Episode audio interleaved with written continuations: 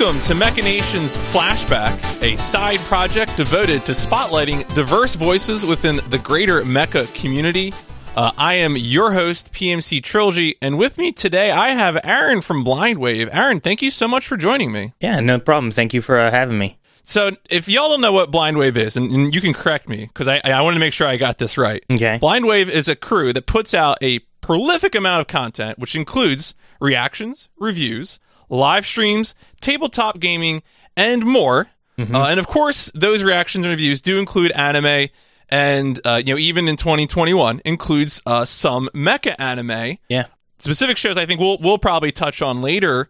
Uh, in 2019, Blindwave uh, covered both seasons of Code Geass, both Code Geass and Code Geass R2, uh, as well as uh, a few months back, wrapping up coverage of Top and Tenga Gurren Lagann. Yeah. Uh, and so some you know some some big shows from from the late 2000s uh, I'm really really excited to just kind of touch base with you which what also makes this really fun too I just want to highlight at the top is that right now uh, as of the time that we're recording this I usually try not to spoil when recording is happening but at this time y'all are, are partway through uh, a six year anniversary sequence where you're ranking all of the shows that you've watched. Is that right? Yeah, actually, we just uh, we've been doing our reactions and reviews for uh, about six years now, as of April, and uh, we have about a hundred different shows that we've uh, covered on the channel, and we're tier listing them all uh, based on kind of a an, an overall look of like just shows in general that we've seen and everything, and how we feel about different shows, and we're ranking all of them. There's animes, there's live actions, all kinds of stuff. Yeah, no, I, I so I, I tuned in, of course, just to the uh, the Code Geass and Gurren Lagann segments. Um, some of them, you know, I, I do have a w- one of the ongoing Mechanations jokes is that uh, fellow co-host Ignis Maddox is a constant evangelist for Hunter Hunter, Ah, and uh, but I and I, I I screen capped like your your work in progress rankings and, and sent them uh, to our, our planning document. And and he was like, "Yo, what's going on here? Like A tier? Like what what is this?" And I said, "Don't worry about it. They haven't finished it yet. We'll we'll revisit this maybe yeah. someday." No, the whole thing, like, num- number one, I want to leave it as like a living kind of uh, tier list Hmm. thing. Like, maybe revisit it next year and kind of see how things have kind of fit. Because uh, sometimes it's better when things have sat with you for a bit. Hunter Hunter, we haven't even finished yet. We still have, Right. I don't know how many episodes of that left.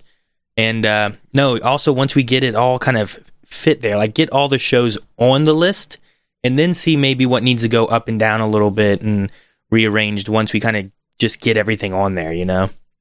So it definitely, Yeah. it's definitely a, a a venture.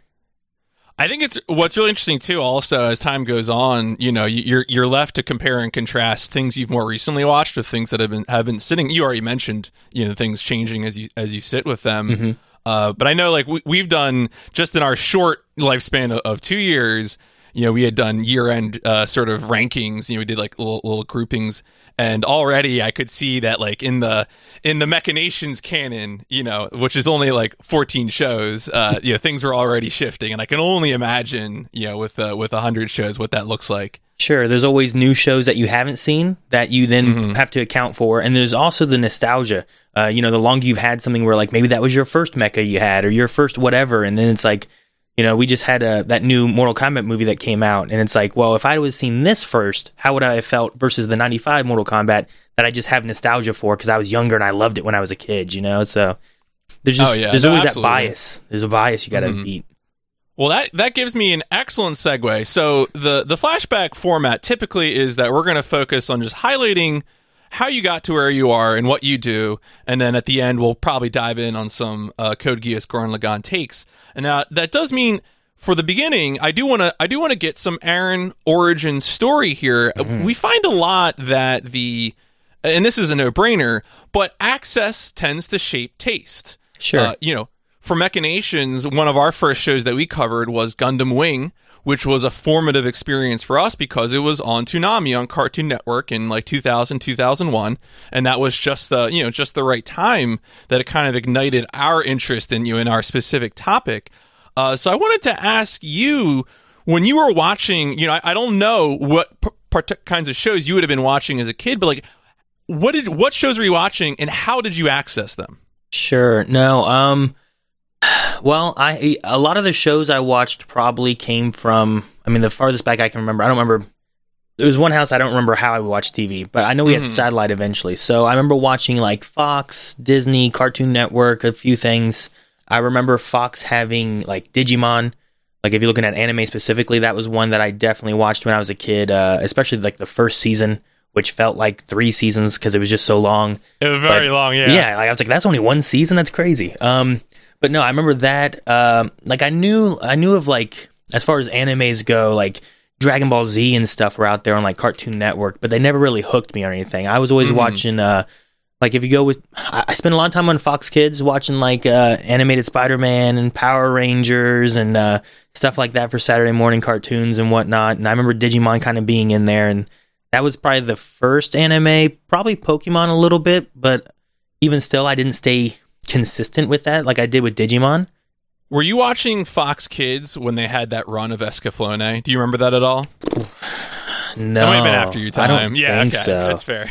No. Was- there was just a very weird, you know. I mean, this happened. I, I think more infamously with shows that are probably past our time, like Yu-Gi-Oh. Sure, Yu-Gi-Oh yeah. famously had like the guns edited out and things like that.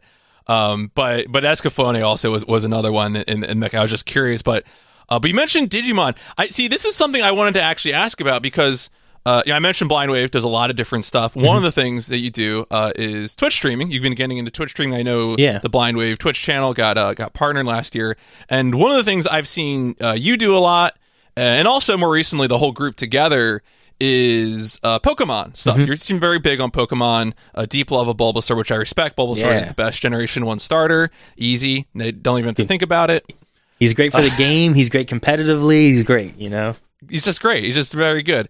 And so I was really curious because, um, you know, my uh, my spouse is a uh, a big fan. That's how actually I came to know about Blind Wave and how I I, I think I would have met you in face to face in August 2019 Yeah. at WaveCon. Remember remember going to things face to face? Yeah, right. And- Back in the day. Yeah, back in the day. oh God. And so anyway, she said that you know you, you, Digimon was a big one for you, but now here you are a big Pokemon player, which surprised me because I feel like uh, you know for me, I know I watched the Pokemon show and played the Pokemon game. Uh, but that wasn't the case for you. You were you remember Digimon more as your your stalwart. Yeah, uh, Digimon. I mean, that's probably my first anime that I actually Hmm. like was consistent with that I liked that I watched. I enjoyed the story. You know, knew all the character names. Like Pokemon, like I would catch little bits here and there. I never had a handheld uh, growing up. I didn't have a Game Boy or anything, so I never Okay. played any of the Pokemon games themselves. Right. Um, I do remember on like PlayStation One, I think it was playing like one of the Digimon games. Um, oh, do you have any idea which one? Probably not, right? no, man, I forget. Okay. All, all I remember is like you got to start off with like uh, Agumon or Mm. Gabumon or something along those lines, and then like as you went through, that one Digimon would digivolve into like all kinds of different stuff. As opposed to like I was used to like oh here's Agumon there's the Greymon he goes on up you know but this one like you could have Agumon and eventually you got to like Andromon or something weird and I was like I don't know how this works um I did try uh, yeah, Cyber I, I know which I know which game it is. It's Digimon World is the one that you're describing. There you go. and, I remember uh, they and you're absolutely right. It is incredibly mystified. Like if you're a kid playing that game and you expect, especially because I I came to it from Pokemon, yeah and so I expected pretty you know pretty tried and true on rails. You get to X level, you evolve, digivolve, Yeah. whatever. yeah I That even is not Digimon World. I was even like, well, I, I'll digivolve and then I'll come back down to like Agumon. They'll stay there all the time, you know. And but like no, a TV show. Yeah. It, it was so it was so different. So I never really played that one too much. Mm. Um, it was uh, it was actually in uh, what 2009, 2010, somewhere in that range. Uh, Heart Gold came out and Soul Silver with the Mm-hmm. Pokewalker. And at that point, I was an adult. I could buy my own stuff, so I had a DS, and I I bought I bought uh, Heart Gold, and that was my first like actual Pokemon game. I had played like Colosseum before. I had played Pokemon Snap, which I loved Pokemon Snap, and I had you played. uh, you get new Pokemon Snap? Is oh that yeah, on? yeah, yeah. Okay. That's uh, that's going to be taking over Pokemon Day, where I'm going to be playing Pokemon Mm. Snap for a while. So, um, but no, I'll be. Uh, I, I, I played the cards. I played Snap. I played like Colosseum or Stadium or you know any of those ones. But Heart Gold was my first real Pokemon game, and uh, it played like the cards, it played like the show. You know, you had your Yeah. your your Pokemon, and they were who they were supposed to be, and they evolved into what you expected them to. You know, um, I did eventually try. Um, I think it was called Cyber Sleuth. Uh, one of the Oh yeah, for one of the- PS4. yeah, one of the newer Yeah. Digimon games. I tried that, and it seemed a little bit better. It was a little slower, and uh, much I more pla- traditional. yeah, Yeah. I played it a little bit, and I I never finished that one either. Though uh, it didn't hold my attention as much as like I guess Pokemon did. But I also hadn't watched as much newer. I don't, I don't even know how far Digimon has gone now. I, I watched the first Yeah. two seasons. I know. Um, I don't know if I don't know if Cyber Sleuth actually corresponds to any anime. Um, I know, like obviously, I think we're familiar from our childhood with the first two seasons of Mm-hmm. Digimon. My understanding is that there is a third season the of fusions, Digimon, right, or something like that. Something like that. It's it's written it's written by the the same guy who did like the I think uh, I want to say the Big O. Ste my co-host Stephen Hero is going to yell at me in the future for this for messing up this writing credit. But it's like a darker, weirder story. Okay. this- the third season Digimon, and I I could not tell you about later later uh, series, but. Cyber Sleuth, I don't think is connected to anything. Okay. Um, I, I did finish that one. It, it's but it is very traditional. Like it's it's it is a normal three team, you know, three Digimon team our turn-based RPG, you know, Yeah. as, as you recall from playing it. So uh, it's good. It's like super solid if you enjoy that kind of thing. But you know, if you're looking for more, the more interactive thing, and that's like, so you said you were playing Heart Gold and Soul Silver. Obviously, you got into it. Mm-hmm. Have you kind of revisited like the rest of those games since then? Like, have you have you gone back, or have you just stuck with new releases, or I- what's been your approach? I have. Um, I've actually. Uh,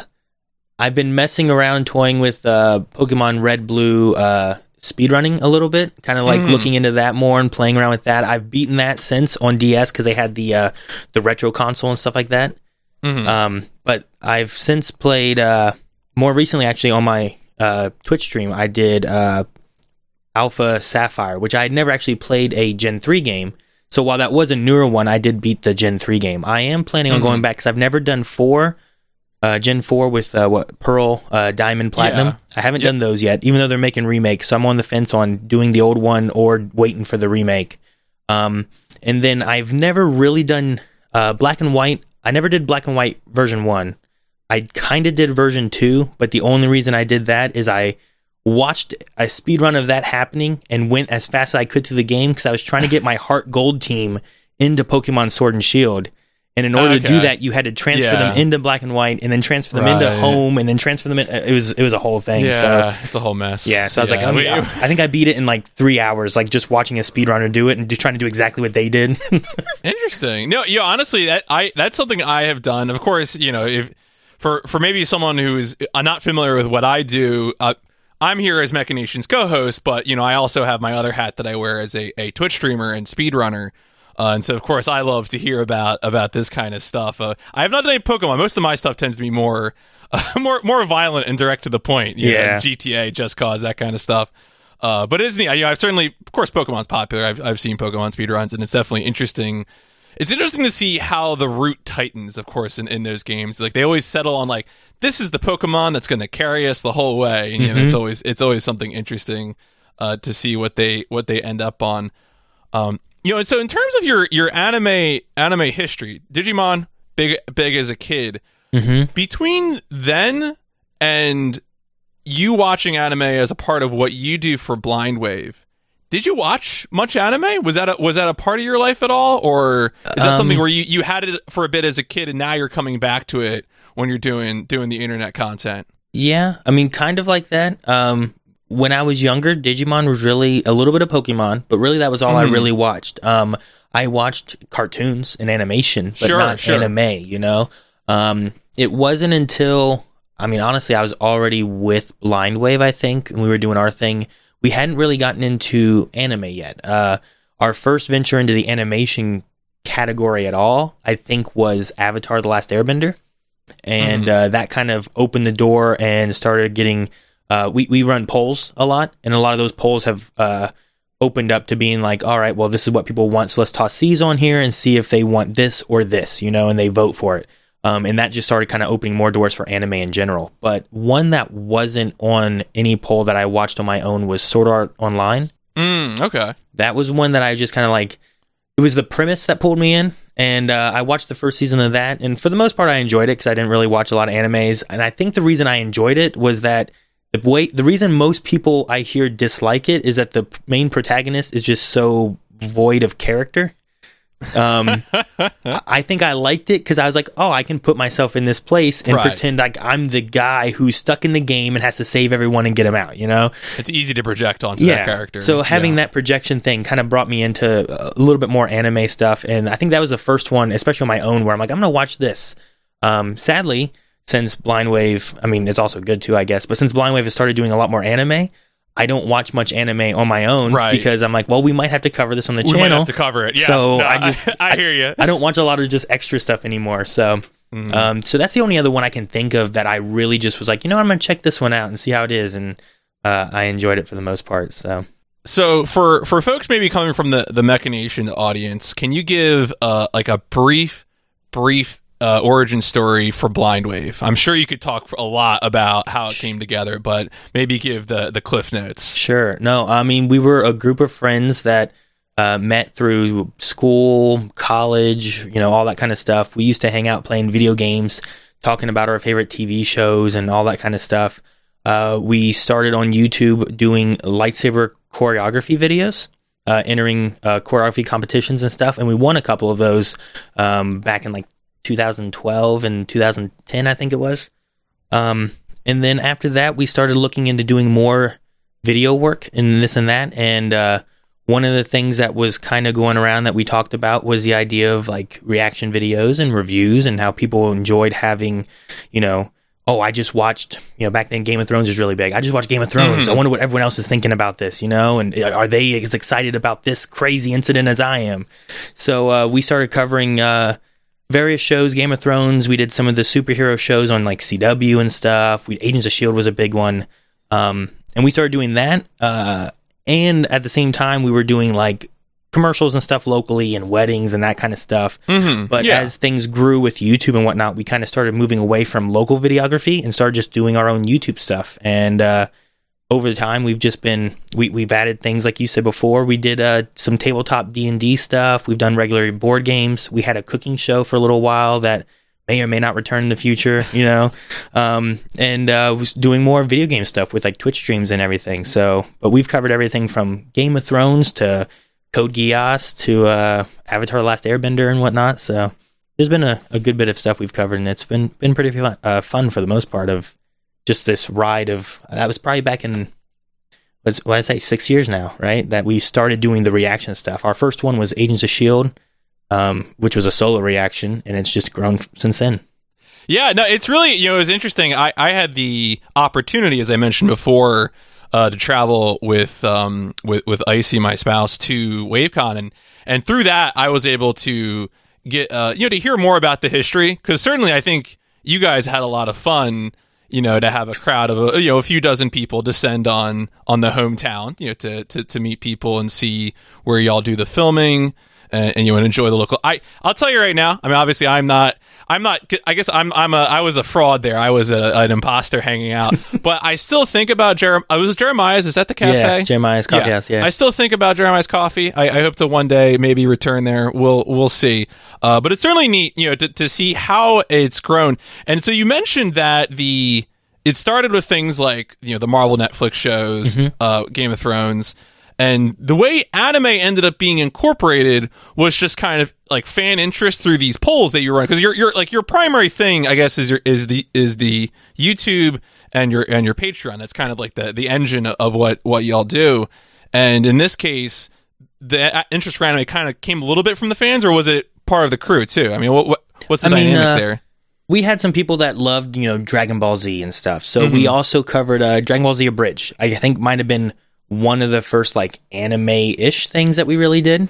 Um, because it wasn't Dragon Ball Z, but it was, Yeah. you know, the fan made abridged one. Right, Team Four Star. God yeah, bless Team them. Four Star. Gr- They do some great stuff. I love it. They're Um, great. Yeah. but we did cover that on the channel and uh, there's always you know there's always comments and stuff and people saying like oh you guys should do this should do this um, eventually we started uh, our polling system where rather than us just picking things at random we would start like trying to see like well what are people recommending and whatnot let's put those onto a poll and everyone would vote, and we'd see how things worked out. Well, the eventually the anime fans grew a lot, so we kind of Mhm. decided rather than just having these polls of like, you know, it might have been you could have had Game of Thrones and Code Geass on the same poll, and Code Geass would just take off because Right. there, was, there were a lot of anime fans. So we split up and had like, well, here's we had six polls. We still have six polls that really go on. Here's these three that are anime. Here's these three that are live action. Split them up so they don't have to compete with each other, and then we can pick you know the best of the animes that people want to see versus the best of the live actions and stuff. So it just kind of grew from people recommending things. Uh, we do a big yearly poll where everyone can just recommend whatever they want Mm, and then okay. um, everyone gets to come in and just vote for all the things that they're interested in and then we have like a bell curve of like here's the things that most people are interested in in some way it might not be their number one pick but it might have been their number five pick so at least they're interested in it and then we have like well we'll take this information toss this onto some polls and stuff in the future when we're looking for things or if we have a gap and we're trying to fill it, we have some ideas of things we want to put in there and stuff. So a lot of it has been, you know, Code Geass, uh, we did Death Note, we did Full Metal Alchemist Brotherhood. Like a lot of those all came from our fans recommending, "Hey, do this, do this," and then Mhm, they mhm. voted for it, and that's what they got. No, I mean that's a, I love I love the polling stuff. I, lo- I mean I do some of that in, in the Twitch streaming uh, part of it too, where I like you know I have my Twitch subscribers recommend stuff, and then I make polls from that, and Yeah. uh, and it's interesting. You know, I, I- I discover things that I, I wouldn't have played otherwise, and you know, and have a lot of a lot of fun with it. Uh, also, the fact that you like the way you're describing it, uh, especially the the way that you kind of get recommendations uh, in terms of the ranked choice voting system. I don't know if you actually describe it that way, but it just that's what it sounds like to me, and it's very very fascinating to hear it kind of grow in complexity. Yeah. No, I mean, essentially, we like the nomination side of it all. Like everyone, we take uh we take a lot of nominations from people and then let them vote. Rather, rather than them being able to only vote for two things. If, if we have a list of hundred shows on that nomination, which usually it's like three hundred, um, they can go through and vote for all of them. They can vote for one of them, and then that way it's up to the fans individually of kind of Yeah. voicing. Whoa, you guys should keep your eyes on this stuff because this is what most people want to see. So it just it really helps with like at the very least us picking.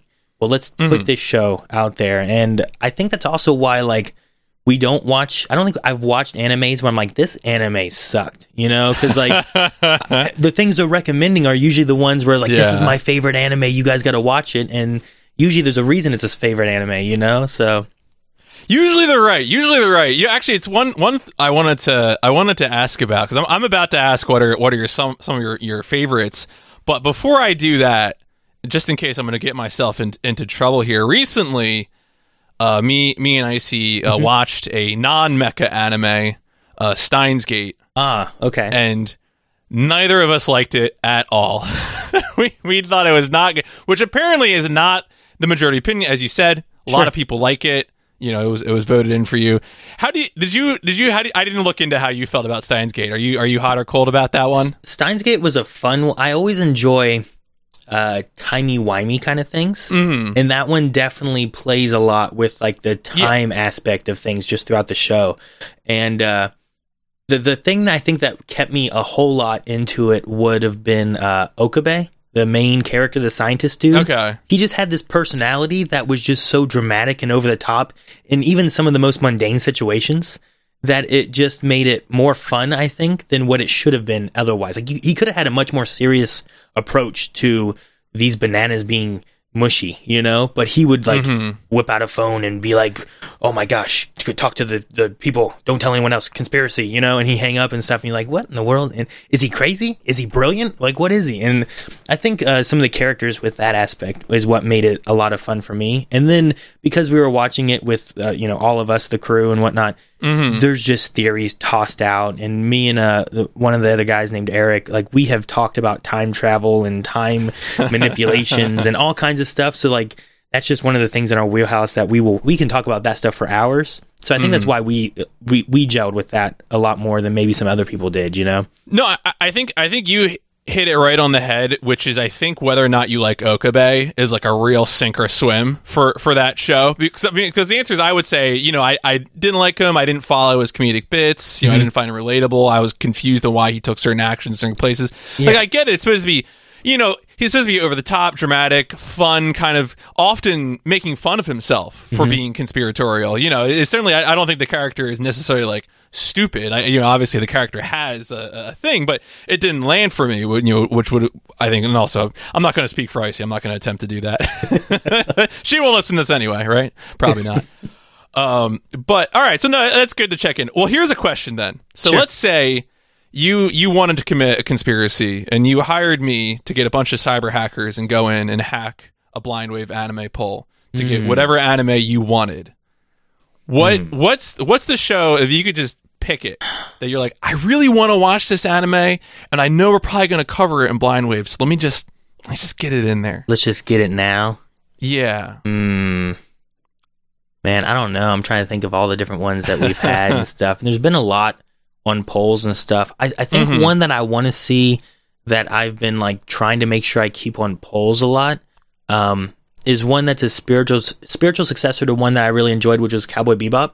Um, Okay. There's a show called Samurai Champloo that uh, I have. I, I really don't know what it's about. It could be about samurais. It could not be about samurais because sometimes it's hard to tell when they have different names and stuff. Like I didn't have a clue what Code Geass was going to be about. You know, um, I don't know what a Champloo is. You know, like that kind of stuff. But I enjoyed Cowboy Bebop, and then, uh, I've heard that it's a spiritual successor to that, and I'm like, well, I I've been hearing a lot about it.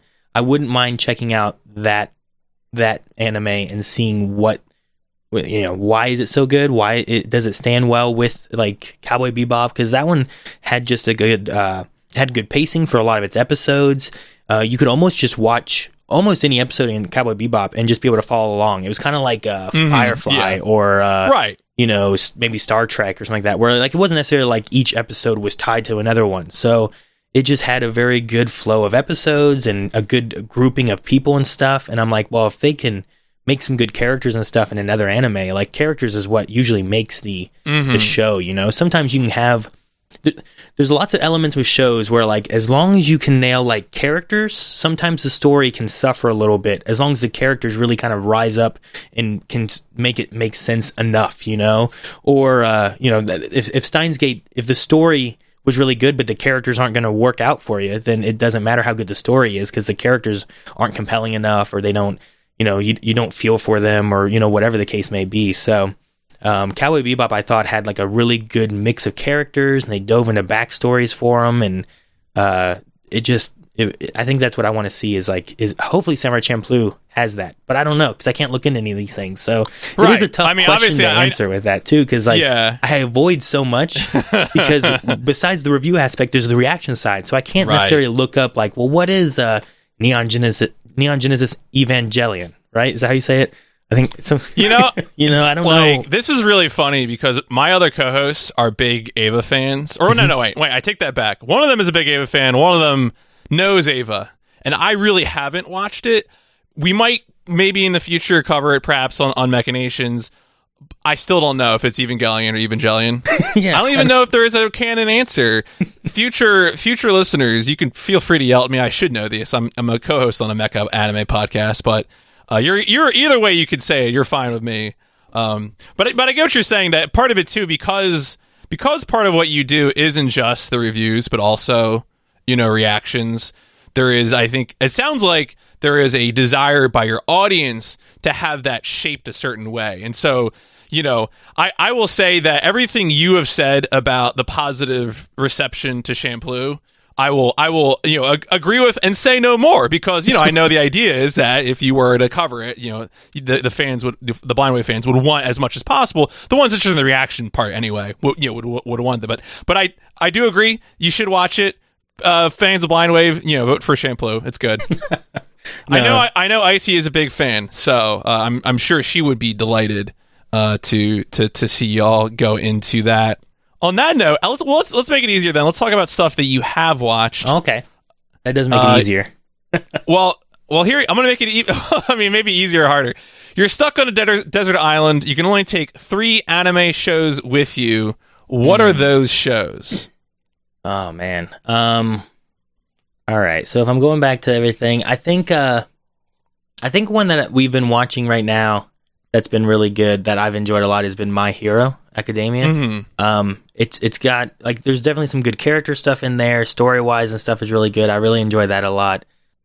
I might also try to take one of our first ones that we reacted to or back in the earlier days um, was Full Metal Alchemist Brotherhood. Mm. Um, that one was a really good one as well. That like it, it- there's some animes that are just on the surface. That's what they are. And then there's other ones where it's like you don't go a little deeper and hear some more themes and meanings and stuff. Which uh, I think Full Metal Bro- Full Metal uh, Alchemist Brotherhood has both of those um, with some of it, uh, especially with some of the villains and stuff they have in there. Um, for a third one, man, see, I almost want to take like something like Digimon because of my nostalgia for it, but also watching it more now, it is very slow. and there's like there's there's those moments where it's like uh it's just, it's kind of similar to like uh we've been watching Naruto more recently too. And some of the pacing with some some episodes specifically are just like okay I've already seen this part. Let's get on to the next thing. And then it's like okay well n- by watching this whole episode we only really gained two minutes you know? Like nothing really Mhm, progressed yeah, too far. Yeah. um, so I'd probably say, uh, man, maybe. Nah, it's it's it's probably going to be another. Uh, uh, what is it? Shonen, right? Uh, Hunter Hunter is another good one that we Mm. haven't finished yet. Maybe once I finish it, I might say no because the ending might not be as good as I want it to be or something. But uh, I mean, my that- lips are sealed. So, yeah, but you that one has been really good as well. There's a lot of episodes too, so like uh, between that, Full Metal, um, My Hero has a little bit now, but a lot of those have like several episodes where I could spend some time watching if I needed to on a desert island. So uh, No, those are three. those are good answers. Hunter Hunter might might be one of mine uh, as well. So I'm I'm glad already where you know where y'all are at this point. You're enjoying it so much that will that will make make my co-host Ignis very very happy to hear that. Um, do you have like a, a a takeaway sort of like favorite anime character or, or a number like a few characters where you're like you know I just love the protagonist from uh, from this or any sort of like you know something that you like you just reach for as like oh yeah I loved I don't know Lelouch don't say Lelouch you can say Lelouch if you want No, Lelouch, Lelouch is just a he's a I don't know. There's there's times in Geass where I loved him and times where I hated him. You know. mm-hmm. Um, man, favorite just any anime really overall. Yeah, any anime you can pick. Yeah, no, you go go. I mean, obviously, you know, if you want to if you want to make my heart happy, you can go for something from from a Gurren Lagann or something like that. But you know, I, I want to give it. I want to get the the full. Uh, the full breath here. Certainly, you know, I mean, the thing is with, with shows like Gurren Lagann and Code Geass, those are shows that, uh, because they are often at times more magical or more fantastic, yeah, uh, you know, they're they're just they're stories of their type. You know, they are Count of Monte Cristo for Code Geass, or uh, you know, with, with Gurren Lagann.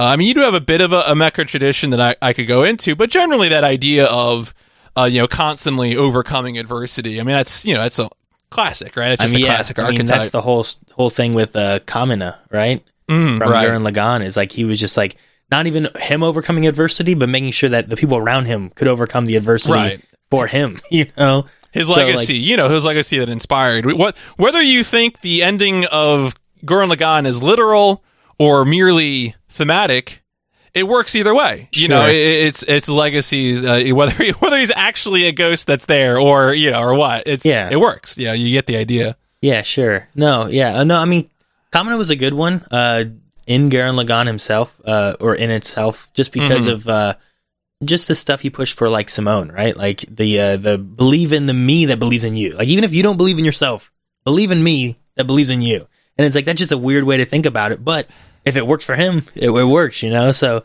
um, I do like that character a lot. Um, another one I think I like a lot too. Um, might be Deku, uh, Midoriya from My Hero Academia, mm-hmm. just because he has a, it's a similar kind of idea of like trying to f- always find a way to uh, like achieve, you know, whatever it is. Like even if he has, you know, eh, he's he's broken or has no powers or has no whatever it is, you know, he's still pushing to try to figure out a way to save the people he cares about and stuff. And um, it's it's it's a mixture of his will, but also just his his mind and the way he thinks and stuff too. That he can come up with like some of these amazing strategies. I'm like, oh my gosh, what the what the heck was this? You know, like so there is some good stuff there.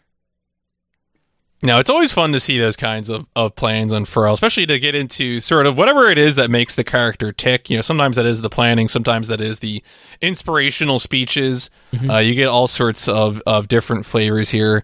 Uh, another broad question I want to throw at you uh, was that did you have any particular favorite big robots or mecha you know that really kind of stick in your mind? Oh, where man. you're like, oh man, I really enjoyed, uh, you know, I mean, if you and if you don't remember the names of some of them too, I know, I know some of these shows are like good at telling you the names of certain robots, and some of them are really bad at it. They're like, Sure. I know I'll have to look it up even as we're covering it, but if you if you can you recall any that stick in your mind, Well, I mean, I never out of the mechas I've seen, like I never really watched Gundam. Um, I've seen Gurren Lagann, and I, I'll say like that thing can that thing's a crazy mecha. Mhm. Like it's just able to do pretty much anything as long as you have like the the willpower to you know force it through and whatnot. So like that one is like I can take the Dragon Zord and some Tiger Zord, you know, all that kind of stuff too. And I don't think they can stand up next to to what it can do. You know, like Oh yeah, it goes places. I actually, oh, yeah. you know, we just recently uh, we had the- the hundredth episode for for Mechanations, and so we did kind of a roundtable like this where we we um, covered some of our favorites.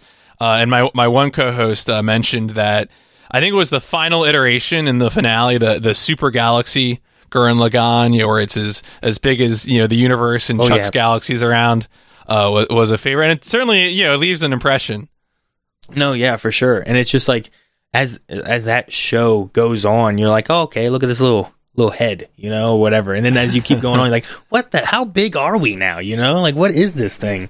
So like that's definitely like as far as like power goes, that's probably my favorite for that. Although like, uh, man, I don't. It's not necessarily my favorite uh like mecha, but uh, Mhm. I did really enjoy Kallen and her whatever she called her red one in that. oh, the one. Guren, yeah, yeah, Right. the Guren went through a lot of cool iterations. like I did like that. I liked its big claw that it had and stuff. You know, like Mhm. like she was she might have been one of my favorite characters in Code Geass, and, and I, because of that, I need to like say like her ship is like her her mech is like one of my favorites as well. Oh yeah, no, absolutely. I'm I'm right there with you. You know, when we when we wrapped up coverage of of Code Geass, that was sort of we actually just like normally we do uh you know a, a favorite mech uh Mhm. like when we finish up a show, uh but for Code Geass because of how central uh Kallen uh, Kallen's Guren as well, and then of course Suzaku's Lancelot, the you know, the white yeah. one. Uh, you know, those are both like the central mechs of that show. We actually just made it like a separate question. We were like, so Guren or Lancelot, and then favorite mech of the rest. You know, Yeah. which which one do you want? Well, they had that crazy Uh, like spinny one or whatever, right? With all the spikes coming out of it. I think it was. I think it might have been V twos maybe, or it was. oh yeah, uh, the, the Siegfried. No, well, so the Siegfried was the one that started out as V2s and then ended up becoming uh, Jeremiah's. okay. yeah, that sounds by, right. by the end of it. Yeah, But like yeah. I So remember that, one just like that one was a weird one. You know, it just had spikes coming out of it and stuff. It was like a like a Pokemon almost. Yeah, it's interesting. so, like you mentioned earlier that you, you haven't seen uh, Gundam. That kind of design is like I think what we would call a mobile armor, where it's sort of like, what if instead of making it look humanoid, Mhm. we just kind of made it a brick, like a big, Yeah. you know, a- like a big pastry. Uh, and and that's sort of you know the sort of design like, that's a thing that comes up in a lot of a lot of Gundam shows where you'll start out with your normal collection of you know bipedal humanoid mechs and then you know the the evil Zeon will unfurl the you know this design and it's you know some some like crab monster basically. Uh, it's not not uncommon for for that kind of thing. So you have the same thing here, where, where V two shows up with uh, with that one. Uh, all right, well, we're sort of naturally transitioning here. I did actually, I had a, I had it here on my on my outline. I wanted to get to it before we fully dive into um, you know some of the, the the show stuff. But what is your favorite Pokemon game? I, I don't know if we got that out of you before. If you had a particular favorite. I mean, I would say probably the like the traditional games. Um, it may be nostalgia, or it may be, I don't know. I don't know exactly what it is. Heart Gold and Soul Silver, Mhm. like probably Heart Gold, because I because I played that one while uh, my wife played Soul Silver. Um, Okay. but I think that one, with it being my first one, your Pokemon could follow you, which was awesome. Um, it also had the Pokewalker thing into it, where you could transfer your Pokemon into it and walk around. He would level up and stuff. You know, it was, you know, it was before Pokemon Go or being able to all these other things they had. You know, so I think that one there might be my favorite of the Pokemon games. The close second for that is probably the original Pokemon Snap because I spent so much time playing Pokemon Snap and trying to get to you know get pictures of Mew and find all the different pathways we can go and all that kind of stuff. So, but if you're looking at traditional like normal handheld games, I'd probably say the Heart Gold is my favorite. I mean, that's a solid. A lot of people have answered that, and I know, you know, I, I had the, I played like the the first half of that. I didn't. Mm-hmm. I, I, still mean, I still need to get back to it to do round two. Sure, uh, but and you know, that's one of the great things game. about it, right? Is yeah. like you get through and you get those eight badges, and you're like, mm-hmm. all right, I beat the game. I became. Ch- Wait, what's all this? You know, like, it had yeah. the best post game of any of the Pokemon games. I think you know. Real, yeah, tremendous amount of post game stuff going on there. Um, so that yeah, that's that's a super super neat game. Now, and then in terms of favorite Pokemon, we've already mm. talked about Bulbasaur. Is it confirmed Bulbasaur? Bulbasaur is my favorite. Yeah. Um, okay. It could be a mixture of uh, my favorite color being green, and mm. I, I came from Gen 1 playing, you know, the cards and stuff, and that might have been it. It may also be like, I feel like I've often taken the underdog in some situations where like Charizard and Charmander, that was the one everyone's always like, oh, that's the right. best Pokemon. He's so cool. Um, Squirtle and Blastoise also got some some love, but like I felt like Bulbasaur to Venusaur, not a lot of people cared for that one so much, and that's kind of I think between that, my favorite color being green and stuff. I think I I uh, fell in love with him more, and that's been like my my favorite Pokemon um, in general. I have some other ones that I really like that are some of my favorites, but that's probably mm. number one right there. What can you give me the uh, the picks here? What are what are some of the other all time? Um, I really like uh, I like Tyranitar a lot. I like Scizor. Scizor's a really cool one. Um, I also love Gengar. Gengar is so good. Um, let's see who else is another one that Turtwig. Turtwig is another one. Now that might be mm. another one of mm. being green and grass and all that. I also like turtles and Ninja Turtles, so that's also another one that I really like as well. But there's there's definitely some that when I'm making like Pokemon teams, uh, even competitive teams, I tend to pull more towards like these are ones I really like more so. I'm going to pull them over here and use them more. So, like Ghost, Poison, and Grass are like my top three like typings that I like the most. So, mm. so you probably um, did you ever play Gen Seven? Any of Sun or Moon? Yeah, yeah, I played through all so, of that one. That one's a good one. Yeah, because doesn't uh, isn't the final form of the Grass starter uh Rowlet turns into the uh like was like go- is it ghost flying? Uh, the, yeah, or... Rowlet uh for Sun and Moon turns into a ghost flying type, which was the first yeah. like ghost starter I think that they've ever had. Mm-hmm. And that was definitely one of my favorites and uh it, it as as far as team goes, like I love I love the typings that can also have immunities to things. So sure. like I loved in Sun and Moon when they also turned uh Marowak into a ghost fire type because I'm like, ooh, with that one, if we keep that uh, Cubone getting lightning rod, he can be immune to fighting. He can be immune to normal. He can be immune to electric. Like, oh man, that's so good for a few things. So it's definitely there's definitely some fun things that they've mixed around and tossed in there. And Rowlet was definitely one of my favorite starters that they've done lately.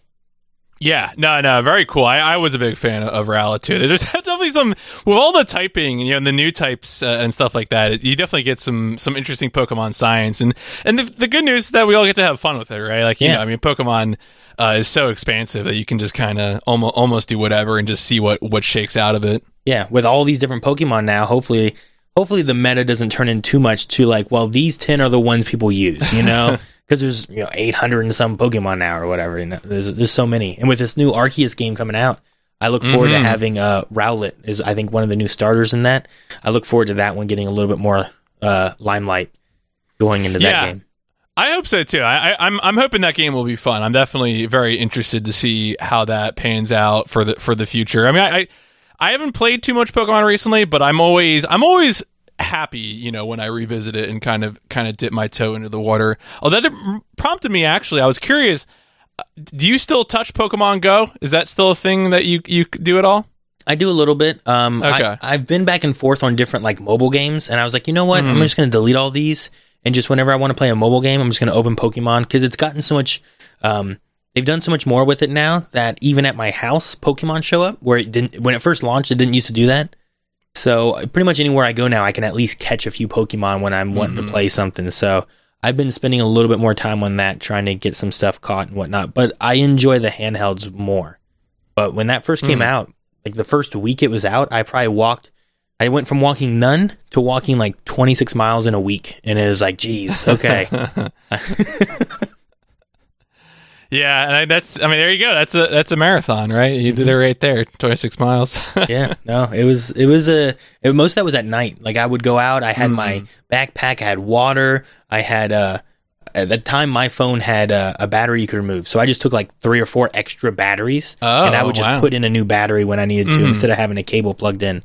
So I spent a lot of nights just walking walking back and forth in Marietta. So it was good. No, I mean that's fair. I I, I think I, I have some friends too who are still on that occasionally, and it was definitely interesting when we had like the the summer. I feel like that's like was that 2018 maybe was the summer where that got really Uh, big. Yeah, I think so. It was crazy Yeah. because like you, Mm. I'd be out even in Marietta. Marietta is not a huge like place or anything, and there were so Hmm. many people still out at like midnight walking around on the sidewalk trying to catch Pokemon, and people just chilling and like here's someone tossed the lure up, so here's like eight people just chilling at this lure, just talking, and I'm like, hey, what's up?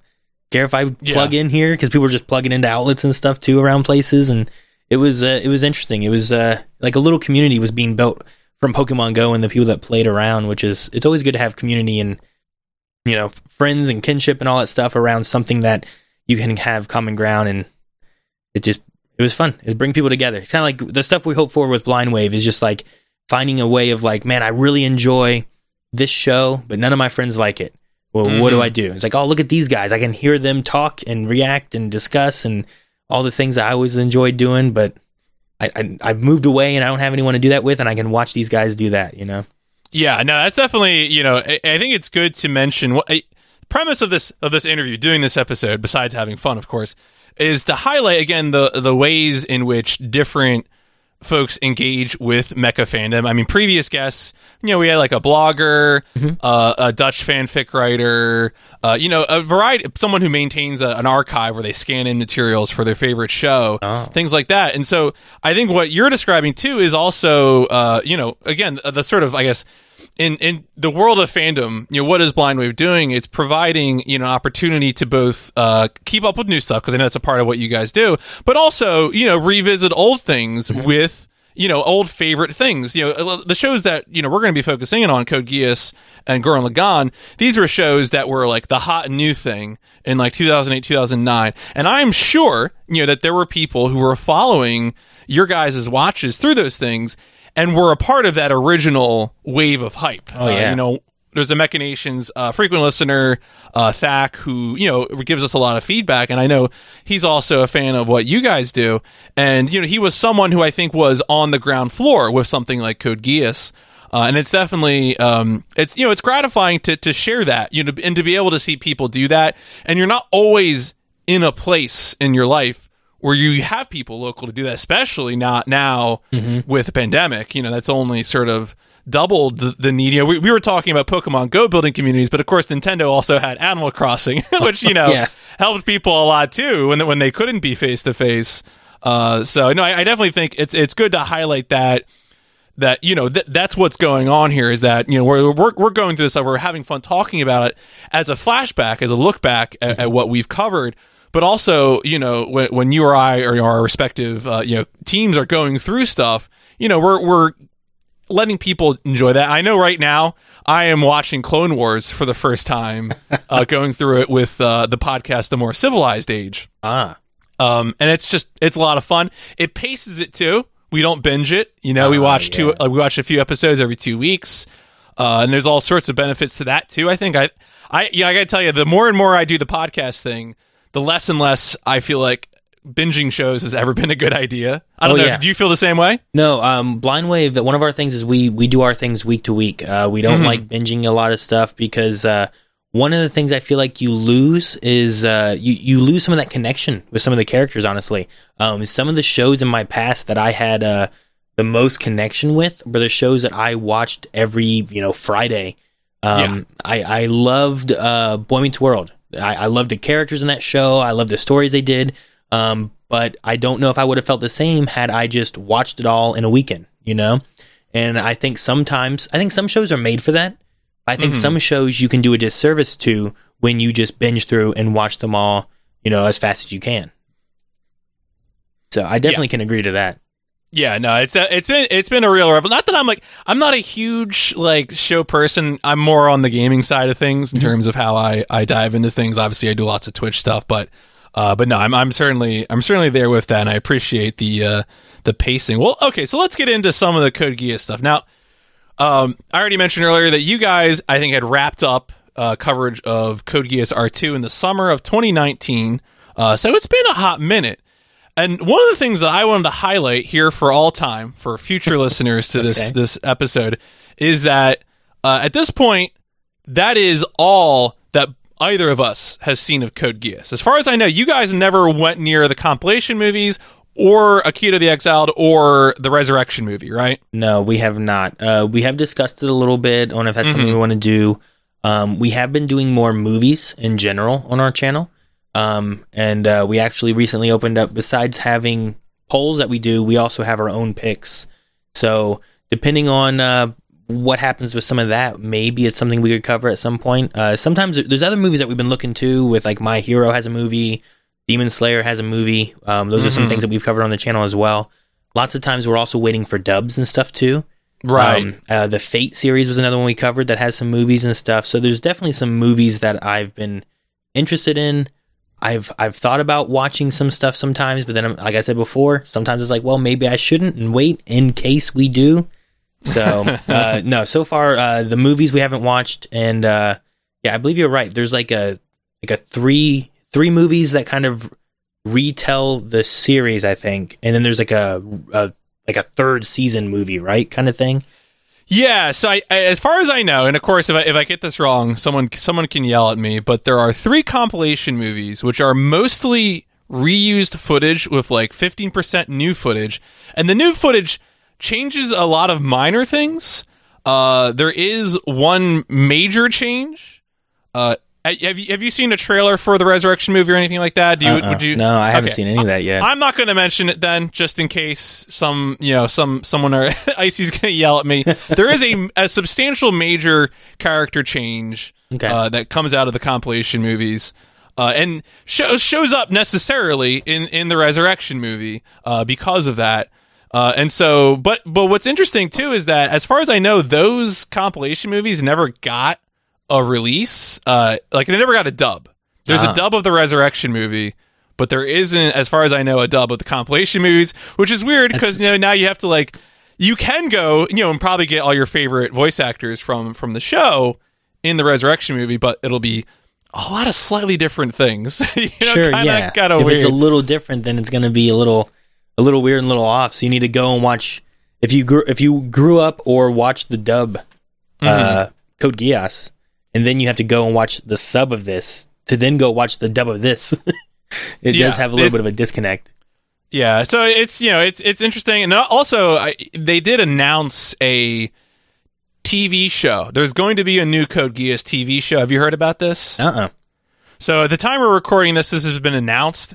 Frankly, I'm pretty sure by the time we release this, it still won't be happening. But apparently, it's going to be called Z of the Recapture, which doesn't tell me anything and I believe it is a successor to the Resurrection movie. Oh, okay. Hmm. So you know, certainly if that happens, you know, watching the movie becomes more pressing, I guess. But uh, but you already kind of answered. You, you, you of course, I was going to ask if y'all had any plans. Yeah, uh, I mean, to, to with cover- it being not dubbed, it may be on a back burner more so than mm, anything else. Sure. Um, it could be possible that we might end up just like maybe in our own time watching the the other movies and then watch yeah. the uh, the resurrection one for the channel right. or something could be a possibility. No, that too. makes sense. Yeah, no, I, I, I, most of the footage is the same too, right? So unless you had like a studied interest in you know watching the sub, you know, it, it feels like it'd almost be better to cliff notes it or, or something like yeah. that. A, a question I had, and and I probably could have eventually figured this out looking it up if I looked at a bunch of dates, but I did want to ask when you guys covered Code Geass, did you do both seasons immediately back to back? Like, did you take a break? No, between season one. No, you did not. We did not. We went. Uh, yeah, we went from uh, uh, the, the first rebellion into the the second season of that, and just straight on through. There, there was only one show I think, which was uh, it was an actual show difference, which was Avatar and Korra. That okay. we like took like a month or two in between and then came back to, but that's the closest to. Usually we try to just keep going. Even the Fate series, um, we did Fate Zero and then we did Unlimited Blade Works, and uh, that one we did put on a poll, but it Mm-hmm. went right into the other one. Went right in. There you go. Do you want us to continue? Yes, please. Uh, no, that's because we we ended up taking uh, a break, and I I, I wonder like whether or not that was good. But do you remember the way that breaks up because of the cliffhanger, where you have the the Suzaku Lelouch confrontation, and then Lelouch's memory gets wiped at the beginning of season two? I don't know how much you recall yeah, that. Yeah, there was a mind wiping thing, right? Like that was when was the uh that's after the island thing, right? When they all get Yeah. teleported away and then they go through and there's the thought elevator things and um I, I remember him like having a memory wipe thing, um like having to like re remember it from like I think it was like C two or something like that. Like Yeah. kind of like reboot his memory and then he had like memory of his father and memory of like what had happened before and yeah, I remember that a little bit. Coming back into that was that was that weird coming back in and being like, well, he doesn't remember anything, and we took a break, and Well, did it, or did it work? Yeah, better? well, what was interesting about it, and and so you know, we, we do a bit of uh, one of our co-hosts likes to do history research, and so um, they looked into what happened between season and season two in terms of the production of the show, and it turns out, I, I think actually, I, I um, when I was watching the finale reaction uh, for R two finale uh, on on your sh- uh, on your program, uh, I think it was Rick either knew it or or guessed it, which either or was that there was a time slot change, and the the people writing R two had to go back to the drawing board and sort of rewrite it to introduce it to a new audience, which is That why because. There's there's an original script out there that you can find that is a much more direct sequel that like picks up instead of being like here's Lelouch back at school and he doesn't know that he's zero you know Mm-hmm. which is you know, again the beginning of R two um so That's- it's it's that's but I- I, mean I, I don't think it makes too much of a, of a difference in terms of how much you enjoy I think it the difference it would have made was the extent to which you would have been frustrated feeling like you were retreading old ground right Yeah. No, yeah, I can see that. I, I trying to think about it a little bit. I can see like if they change time slots, introducing it to a new person, it's definitely kind of slows it down, and then you're like, okay, well, what's happening? Who are these people? Okay, now I get what's going on. And as, as someone who watched the first season, going into that, it it can definitely be kind of a retreading. Uh, there's been other shows I've seen that have kind of done that, where it's like, well, we, Mhm. we just lost a lot. I feel like we lost all the character buildup that we had from you know the first season of this going into here, you know, and it can be a little frustrating. But I don't, I don't, I don't feel like it took a long time. It's definitely Code Geass was definitely a show where like in the very beginning I felt like it didn't have me as much, but by the end of it, I'm like, you know what, I like this show a lot. Um, one of the other guys might have gone the other way, where he was like, "Oh, this is pretty good," and then by the end of it, he's like, eh, "I don't know about this," you know. But, um, but yeah, no, I, I can definitely see like that time slot thing makes a lot more sense than if that's the route they went with it.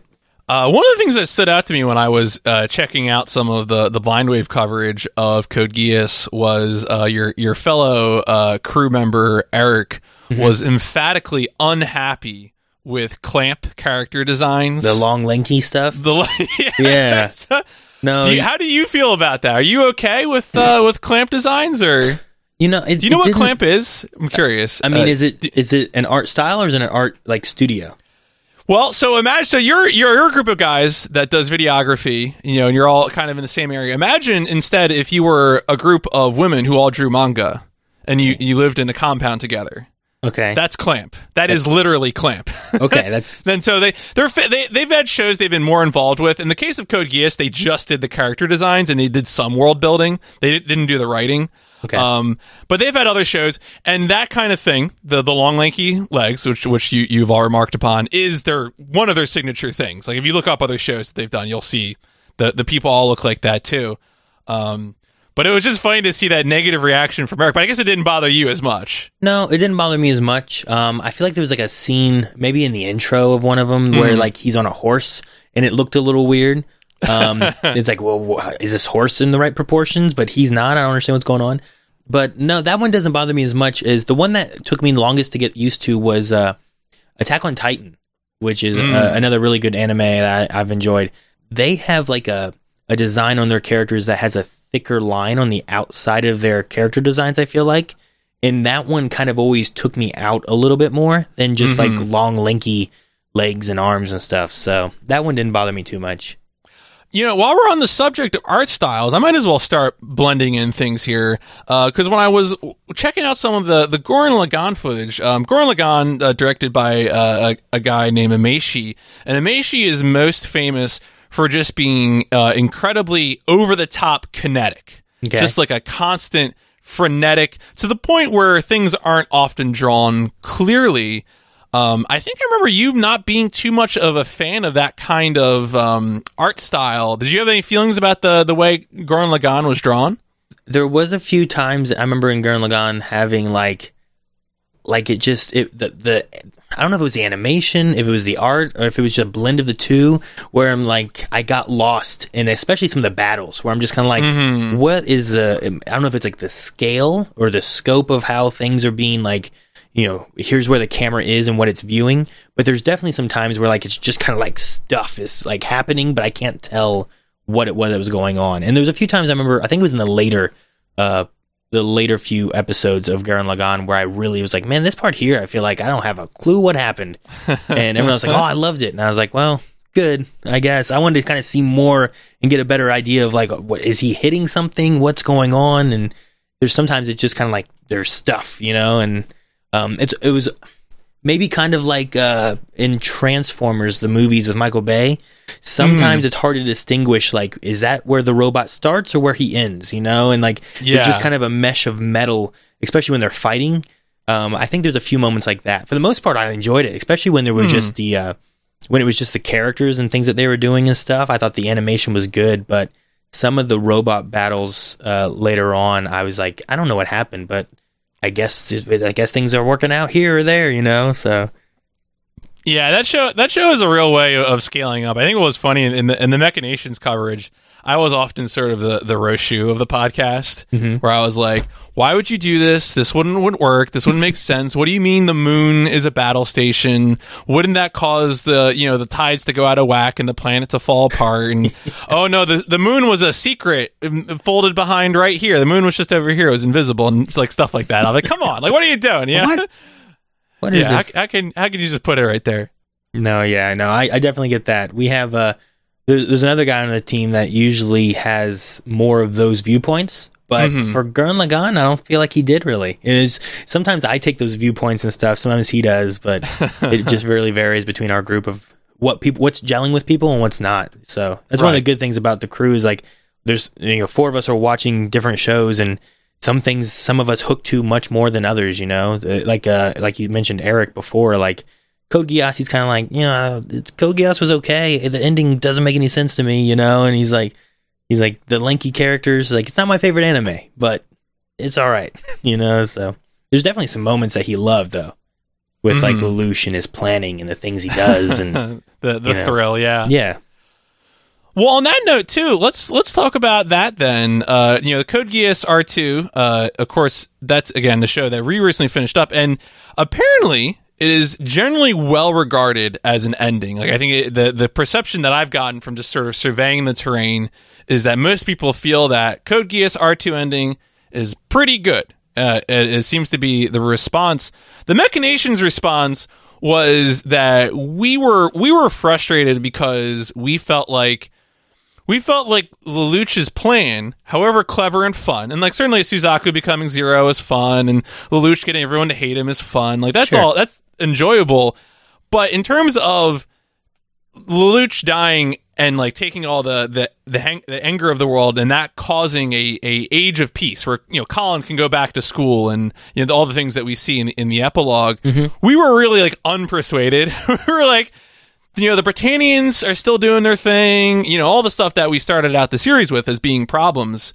Were you guys were you into the ending or how did you how did you feel about the ending? Did just it worked for you? You you were like you know what? It worked. The plan the plan was successful. Sure. Yeah. I mean, I think it works for the most part. I, I, I like the idea Lelouch has to do, he has to make people hate him, whether it's the mm-hmm. people, I think, whether it's the Britannians themselves, you know, like there has to be some anger towards uh, uh, an entity rather than it being about um, the Britannians as a whole, right? Because if, if people are just hating the Britannians, but the Britannians are fine with it, then it becomes Britannians against everyone, which is what it's been this whole time, right? So as long Right. as you can get Britannians also hating Lelouch, and uh, it starts, I think, crumbling everything. It's it's kind of like uh, in Star Wars, right? When you have the uh, when when once you lose the Emperor, what happens to the Empire? And there's just people power grabbing and all that. But it's it might be easier to have peace when everyone has one person they can focus on, and then when things kind of shatter,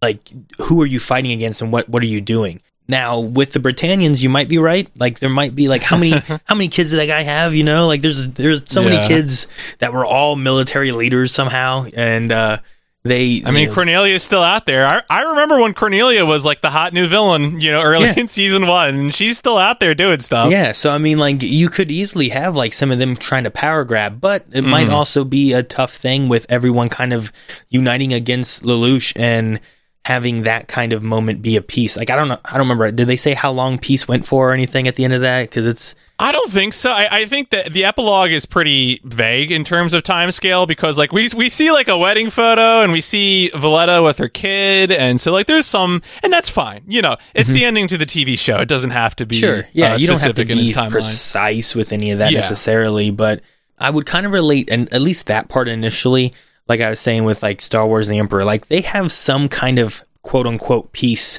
where there's not just like all the people under this tyranny. Um, it's sometime later in like the newer movies when there's like the new First Order and they've started gaining power and stuff, doing bad things. So I could look at it as like that, but instead of the Emperor in you know the uh, what was his name Charles, right? The Yeah. the Emperor guy. Uh, instead of him being the enemy, like Lelouch takes it upon himself to lead Britannia and then be so evil and has all this tyranny of taking over, you know, doing all this stuff. But people hate him so much that Mhm. that's like everyone can have an, a common goal of like, well, he's gone, things are better now. Screw this idea. We don't need some leader like that. Let's all have peace and be a be a people of whatever. Bring back Japan instead of uh, uh what was it, Area Eleven and Area 11, you know, yeah, all that kind of stuff. So.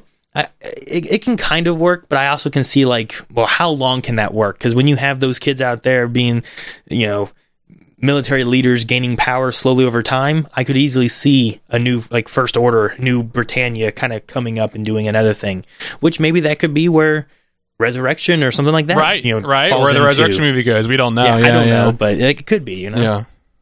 Did you ever play? Um, you're making me think about the this kind of idea, right? Where you, you everyone's united against the great evil, great evil's vanquished. Mm-hmm. Kind of what comes next, and I always feel like one of my favorites is um, Final Fantasy X-2. Did you ever play ten or X-2? I did not. Um, Okay. I've played seven, kind of. Okay. Um, I, I never fully finished that one. I got into the crater, and then Mm-hmm. I couldn't beat the boss, and then you couldn't get back out of the crater, and I was like, yeah, "Dang, yeah. I'm stuck here." Well, that's it. Yeah, So that's I never it. played yeah. no, that's fair. That's extremely. You know, obviously, I'm I'm a big fan of them, but like.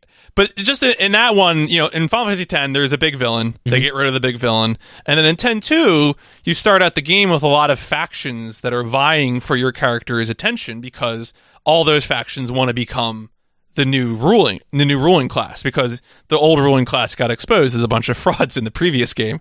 Um, and so it's kind of it's an interesting look, and al- it's also you know fun, lighthearted. Besides that, but anyway, Star Wars is also a, a good comparison too. Um, it's certainly I'm certainly no, I know I my knowledge of Star Wars is constantly increasing. I, I constantly feel like I'm reevaluating as I'm going through the Clone Wars, but that could probably be its own podcast Oh yeah, the Clone Wars are great. You'll you'll change your perspective on most of the prequels going through Clone Wars. Maybe you know I.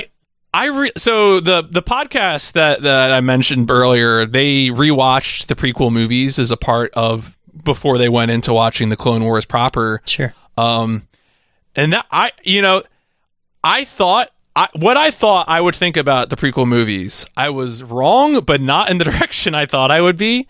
uh, I liked three more than I thought I would, and one and two I disliked more than I thought I would. It was really weird. I don't know. Uh, the whole subject of the prequels and what people think of the prequels and was it nostalgia? What do they think of them now? That's a lot of discourse, and I yeah. feel like it's only gotten more complicated after the sequel movies. Sure. So I'm sure you're well aware. Oh yeah, yeah, for sure. No, uh, uh, as far as Clone Wars and stuff, I'm going through with my family now because a lot of the kids haven't watched it, but we are doing chronological through all of Star Wars. So we did like Okay. the first two movies. Now we're doing Clone Wars chronologically. Then Mm-hmm. we're gonna go into the third movie. We also have Rebels and uh, Bad Batch is coming out. So like I'm Coming going, out soon? I'm going through Yep. everything, going all the way up. It's gonna be like next May before we finish everything because we're Yeah. only doing it like on Friday. Right. So That's a good. That's a good pace anyway. Sure, That's not. You know. we we kind of have like here's like you know here's these three episodes that's an arc. We're gonna watch these three episodes, Mhm. and then so Clone Wars is taking us a little bit because I have like it's anywhere between like it'd take us 60 minutes to watch these to it'd take 120 minutes to watch these. You know, so but it's fun, good times. Yeah. No, it's it's. I've definitely been pleasantly surprised uh, with watching Clone Wars. I was, I had, I had memory. I had a memory very weird. I had a bunch of friends who worked in theaters, and when the Clone Wars animated movie went through theaters, uh, for some reason we got to go see an empty AMC theater. We saw Clone Wars for free, uh, and as college age kids, we did not like it. It was emphatically regarded as like one of the worst things we'd ever seen. Coming back to it now, I don't know what I was on about. It's fine. Yeah, it's not that bad. It's pretty. It's it's, Yeah, it's- essentially it's three fine. episodes tied together into one movie, Yeah, but pretty much, pretty yeah. well. But yeah, no, Star Wars is easy to bring up, especially when you have like an emperor and you have an emperor in Mm-hmm. Then you're like, well, what happens when these these rulers fall? And it's like, well, that's what I think of initially. So it- Yeah, just no, for sure, for into. All right, let's. Um, I'm just trying to see if there's anything else I wanted to make sure uh, to. Gra- oh, so let's get. I, you know, let's get some more Gurren Lagann. I feel like we've done a lot of Code Geass. You know, we know we know you're a fan of Kallen. Know you're a fan of, of the Goran. So I think we Oh, already yeah. covered. No, Kallen. Some I don't know. my- Kallen was one I just like. I, I liked her a lot. There's a weird thing with Code Geass though, where I I Mm-hmm. loved and didn't like those like uh, the high school stuff. Right, like they're going to school, Hmm. but they're saving the world. But I got to make sure I get my test done. You know, it's like, is this really that important, Lelouch? Like, do you need to do this right now? Or so. Uh, but no, Kallen was one. I don't know why, but uh, her being like this great pilot and stuff, and standing toe to toe with a Lancelot most of the times, and Mm-hmm. it, it was a lot of fun, like seeing how she. Prog- I, I think I liked her more than Lelouch, even though he Oh, he's back and forth I where think it's like, oh, this should. was so good, but then it's like, I'm going to use a volcano and kill everybody, you know? And it's like, well, that was a good plan, I guess. It works for you for what you needed, but it's just, it's something Kallen wouldn't do, you know? But Right, right. No, it's it's. I think it's funny too because I almost feel like Lelouch just destroys the Earth is kind of a meme that gets tired. You know, because you're you. It's funny you said volcano, so I'm pretty sure you if you say volcano specifically, but it's not the only time he uses a mountain. You know, to, Sure. to blow up the enemies or or just like the land in general. Um, sort of a recurring meme uh, in that show. Uh, weird. I don't know. it's weird, but but I do agree. I would think Kallen is easy to root for. You know, she starts out as a freedom fighter in a rundown, oppressed area, and ends up as the premier pilot of the strongest mecha in the show. And that's just an easy, easy arc to root for. sure. But one that was hard, but uh, Val- Villetta, there were times where I also am like, I was so with her, but then I was against her, but I'm like, you know, she's kind of right most of the time. Like, uh, there's like this thing with her where, like, you know, she gets that amnesia and everything, and you're going through the storyline with her. Like, that was another interesting character, too. But uh, Code Geass has a lot of interesting characters where, like, I kind of rooted on a lot of them at different times, but then also rooted against a lot of them at different times, too. So, Yeah, I, I, I liked. I think Code Geass is a show that did a, a, a good job of putting characters in a lot of different situations. Um, but I think it had so many characters, and it also had a focus on Lelouch and Suzaku. And Lelouch and Suzaku do the most development, are in the most dramatic scenes, uh, and I think it's kind of to the exclusion of some of the others because I feel like I feel like there's a lot that happens off screen with a character like Villetta, right? Like we don't get to see those dramatic moments when she's like, you know what, I am gonna go commit my life to being with Ogi, or you know, any of those Yeah. situations. Like those are big moments, and we don't ever really see them on screen in the way that we see Lelouch's big moments on Mm-hmm. screen. No, for sure. Also, I just thought about this now. Talking about my favorite mechas. Uh, can I can I go back and say I love the pizza mecha? Oh, absolutely, hundred percent. I, I need a oh, that's it. I need a pizza mecha. You know, that's what I See that that's the stuff I think that makes the school scenes worth it. Like when you have the hijinks, like Arthur steals the zero mask. Oh, the cat. Yeah, the, cat. Yeah. that yeah, the cat, right? The the the the, the pizza robot, uh, C two getting stuck in the trailer full of tomatoes. yeah. Yeah, Dude, right. Th- There's definitely Code Geass was also one of my first ones that had like as heavy of fan service as it did. I didn't have. I I haven't. I, you know, I've, I've watched Full Metal Alchemist Brotherhood. Mhm. I'd watched uh, My Hero Academia. Like Code Geass definitely had the most, probably the most fan service I've seen so far in anime. Um, so Yeah. like that was definitely something that was uh, took some getting used to, and definitely made some moments in the reactions too, where it's like, okay, here's where we are. Why are we showing this angle of Kallen inside this mascot costume? Why not? why, why why are her clothes vacuum sealed? Like that was, I think it was uh, my my co-host Ignis who said that like, every scene Cornelia is in, her her pants are just like vacuumed up her ass for some reason. I mean, we don't know. Well, why we don't it- really why know it like why. Like, why is it like why is it? And we know why it's like that, but like you know, we still we still ask why. Uh, yeah, it, it's we we certainly remarked upon it too, and that's actually one of the things that um you know, going taking a break between the first season and the second season because of the time slot difference. Apparently, you know, and you're you're probably aware of this, but I think generally the idea is that the um, you know, the the the, the sexual elements get turned up for the daylight time slots, whereas for the evening time slot, there's more acceptance for violence. Oh, and so. R two compared to the first season, I think on on total, I mean, there's still some violence, but like there's less, you know, bloody massacre and more, um, you know, bikinis. Mm-hmm. Well, yeah. When was the uh, uh, Yuffie? Right? When was that one? I was in season one. Was that in season Which two? part? Uh, you, Euphini, Euphini, Euphemia. oh, euphemia? yeah, like or- when she had the moment Oh, where the Code Geass and it's like kill all the Yeah, kill yeah. all the Japan. That's that's season one. Yeah, oh man, that ma- man, talk about like a bloody tragic right. She's end covered in blood. Yeah. Ooh, that part got me so much. Like this Yeah. is terrible, and like like there's nothing Lelouch could do about it. He's just like, all right, well, right. The magic misfired. Yeah. You know, so he just had to take advantage of it. Ah, because they were so yeah. close to peace. I feel like there and like, oh, this Mhm. is so good. And like, this can't happen, right? We um, at that point we knew there was another season. it's like, well, what's going to happen then? so talk about like a tragic end to a character. Like I lo- uh, that character was great. I loved I loved her. Like she was just like she was one of those perfect characters. I feel like where it's like she was doing all the right things. Mhm. So like her dying like that tragically is like that, I feel like that's the way you got to take that character just because she was so good for all the people and she wasn't evil and malicious like some of the other like uh, siblings and stuff were, you Yeah. know. Yeah, I I think with I think yeah, that's a good example of Code Geass. Uh, I, I think when you had that sort of like peak moment of tragedy was often Code Geass at its best.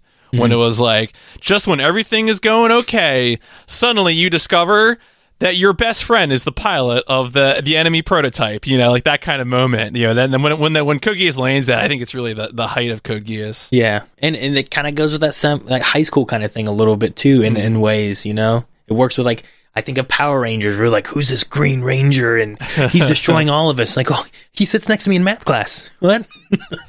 how, how could this be? oh man.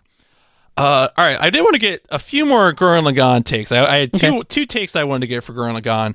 Uh, one is I I find there is a dividing line in Gurren Lagann on whether people like the show more pre or post time jump. Right, there's a big Ah. time jump in the middle of the show. Uh, in the, you know, in the first part, they break out of their underground town and they defeat the Lord Genome and save the Earth. And then in the second part, they discover the threat is actually the anti-spirals, and then you know proceed to break most of science on their way to saving the, the, the universe. Yeah. Um, but see, the part two is a lot darker. You know, there's a lot more, I think, despair, some harder moments in, in part two, and so a lot of people can prefer the sort of uh, more of the fun. Obviously, there's still a sad moment in part Sure. one. Did you have a preference for for one or the other? N- not really as a whole. Um, I Mhm. think if I was gonna have to pick one of the two, I'd probably say the first half was my favorite more so, just because maybe because of some of the lighthearted, silly things and um, not quite as dark, but still like overcoming some kind of you know they they go. It's like, oh man, we got to get out of this hole, and they get out of the hole. And it's like, oh man, we have this one mecha guy in front of us, we have to beat, and then they beat him, and they're like, oh, and it just keeps going like it kind of reminds me a little bit of Digimon, where like in Mhm. Digimon, like, oh, we're stuck in this digital world. We got to get out. Oh, they're in our digital world. We got to do that. And it kind of just kind of keeps going a little bit as they haven't really solved anything because they just, all they did is they keep realizing there's a new thing. Um, and then once they like achieve that, you think, because they save the world and stop the whatever. And then you Right. get to the point of like, all right, well, we're going to time jump ahead. And you know what? You didn't do it. All you did was actually you screwed everything up, and you gotta now you gotta fix what you did. Um, so some of the some of the things I like more too with like you talk about the darker stuff, the season two stuff with some of the um a little bit of like the backstabbing and stuff, and like oh Simon is now a bad guy. It's like was he a bad guy? No, you just he's trying to do the best he can. He he's just he doesn't know this world. He didn't know there was aliens in the sky or whatever Yeah. that were gonna destroy the Earth. You know, No one knew the moon was going to attack. yeah, you didn't know any of this stuff. So, um, but no, like the idea of like, like the first half of the season is like a lot of it too is just learning what this world is, and Mm-hmm. then once you get into the second season, it's like, well, none of that really matters anymore. We're gonna go to space. so I would probably We're say the first half was just because of the more fun comical Mhm. stuff. There's just some things. There's definitely one episode that stands out where it's like, what the hell were they doing in this episode? Which I think they don't even have on like Netflix or anything. It's like I found the hole. It's like what? what are you doing? So uh, the whole, I think it's a spa episode or something like that, right? Like oh, the, the bath episode. Yeah, I the, I think it's episode six. Yeah, yeah, That, yeah. yeah. that was a. Do they not have that on Netflix? Really? I don't. I think they don't have it on Netflix. I think. Oh, uh, weird. I think it was Rick uh, was watching it at some point. He was like, "I'm going to rewatch uh, Gurren Lagann." I'm like, "Okay." Mhm, yeah. And he's like, "We we wa- rewatched it. They don't have that episode on Netflix." I'm like, "Okay," but they have episode four. I was like, "Oh, yeah. Which the one, the one that no one likes, Yeah. for good reason. yeah, I, I don't, I don't know, whatever. That's fine. I mean, episode six is is you know a little a little pervy, but like Gurren Lagann makes it pretty fun. I actually like. I can't even be mad. Yeah. you No, know, I mean- it's it's there's that pervy stuff there, but then there's ah, just something about Kamina being like, "All right, fine, I'll do this. Just take away those boxes, please." you know, like, what are you doing? this is so ridiculous. but it was also fun. So Did you have uh, like a favorite character from from Gurren Lagann that you? I mean, I I because it's I, I feel like Simon kind of steals the whole show uh, by by the end of it in terms of the journey that he goes on. But did you have any any favorite that you would point to? Um, I mean, I want to say Yoko because Mhm. there's also this thing, especially on the channel, where there's like a redhead thing that I have, and there was a redhead. sure. Um, but she also had an amazing gun. you know, I love. Oh yeah, I love the way like she would use that to like maneuver. Would you with the season two when she's like a teacher, and then Mm-hmm. she just like whips out this giant gun. It's like I gotta go save the world, and he's like, well, that's great. I wish that that's was a my great teacher. sequence. and she pulls out all the old tools of the trade. Yeah, yeah, so that that was definitely one that was a fun character to have uh, just in the show. And as like uh, you know, she doesn't even really pilot for the most part. Like usually she's just like, I'm gonna kill robots with this giant gun that I have. You know, yeah. It's yeah. It's not until they get to space, so they're like, okay, fine, we'll put her in a robot. then. everyone pilot something, please, because we need you Mm-hmm. to. Yeah, yeah. No, it's fun. It's fun for sure. There were some of the uh, the uh, I don't know the side character pilot guys that were really cool. Like I love those Mm-hmm. like the twins or whatever that were always just yelling and screaming and stuff oh, too. Like Yeah. oh my god. So I, the Dai-Gurren Brigade is usually how they, they name the team. I, am Oh man, I should I should figure out the uh, the name for the because they are really good. They're really that whole brigade is really fun. And actually, what's interesting about that too is that I think this and this is something I think that y- y'all might have mentioned uh, in the in the reaction. There are there are compilation movies uh, that retell the story, and I I don't think as many of the Dai-Gurren Brigade go down as Really? they do in uh, in the TV series, which is um, which is interesting because I don't know, I, I- you know, there's certainly heartbreaking scenes, but like mm-hmm. also they feel a little a little bit essential uh, too. yeah, Oh yeah, sure. Jor- Jorgen and Balenbo. There you go. Okay, there you go. I found the names Jorgen, Jorgen and Balenbo. No, Yeah. they're very good. There's definitely some of those side characters that are like they're pilots or the guy who just always yells and pushes the button. You know, like mm-hmm. there's, there's Attenborough. I love Attenborough. like, He's very there's good. There's just some of the side characters that I'm like, they're not super. I mean, they're important enough to be in this show Mhm. to do what they need to do, but like, they're not the main characters. But they're so fun as like these side characters that are just helping and stuff. So Yeah, they they really do put the team together. Even if they even if their whole thing is this one little comic trick, Mm-hmm. it still works. That right? It contributes to uh, the the whole effect. yeah. Um, Uh, what's uh Oh man, uh, what Steve Blum's character in that uh starts with an Oh, L. uh, Leeron. Leeron, right? Like, Yeah. I like him. He's the guy. He's like, you know, "Wow, we need to get across this water. Put some flippers on this robot. We'll get across there. You know, it's like, all right, if it works, give him a paddle. Put some flippers on. We're good. So, like, I like him too. He's a good one. There's a lot of really good characters in the show for for it being what like 22 episodes or whatever it is. It's not super long. Yeah, 20 it's like 20, 26. 20 Yeah, I want to say it's twenty six, but no, I mean Leeron. I think is is a really interesting one because Leeron kind of exists in this uh, middle ground where Leeron's doing all the science stuff, but at the same time is like not not fussed when you know Simon breaks reality. He's like, you know what, I expected that. Let's just Yeah. just go with it. No, yeah. Um, the the villain, uh, Lord Genome, hmm was pretty cool too. And I like uh, I like going in. The one thing I really like about uh, the second half of the show is the utilization of him. I thought was really cool. The one thing I don't like about the second half was the weird. Uh, what was it like? Was it Boota turned into like a person animal thing? I was like, what the hell is going on? I don't This is understand the what big this is. reservoir of spiral energy, you know. Like, but then it, I felt like nothing really came of it. It was just kind of a weird moment to Yeah. have. I'm like, all right, Yeah, it, it is kind of a moment. I, I forget if I forget exactly if it's a consequence from that. Boota is kind of a a mysterious artifact from throughout that show. Mhm. Um, I, I like. I don't know. I wish I had something to say about that. yeah, I don't know. I don't know what you. I did like the idea that he had like. uh I mean, dude, he did some. There was some weird usages of him as a whole. Like he's like, all right, Mhm. eat his butt and you'll get a little bit of power Right. energy. All right, sure, whatever. Um, Sure. I did like that he had like energy stored in him at one point that was enough to help power up the mech to be able to like get past a point. I was like, that's kind of Mhm. cool. But then they used it to get even further and turn him into a person or something. I'm like, now I don't understand. Like I was with you up to here. yeah, that is definitely one of the weirder effects of uh, of spiral energy at the end of the show. Uh, but you know, I guess that's them's them's the breaks in, in Gurren Lagann. Were you like generally on board with uh like with the ending and, and you know in terms of uh like what happens with Nia or Simon just kind of bailing from society? Was the did the ending work well for you?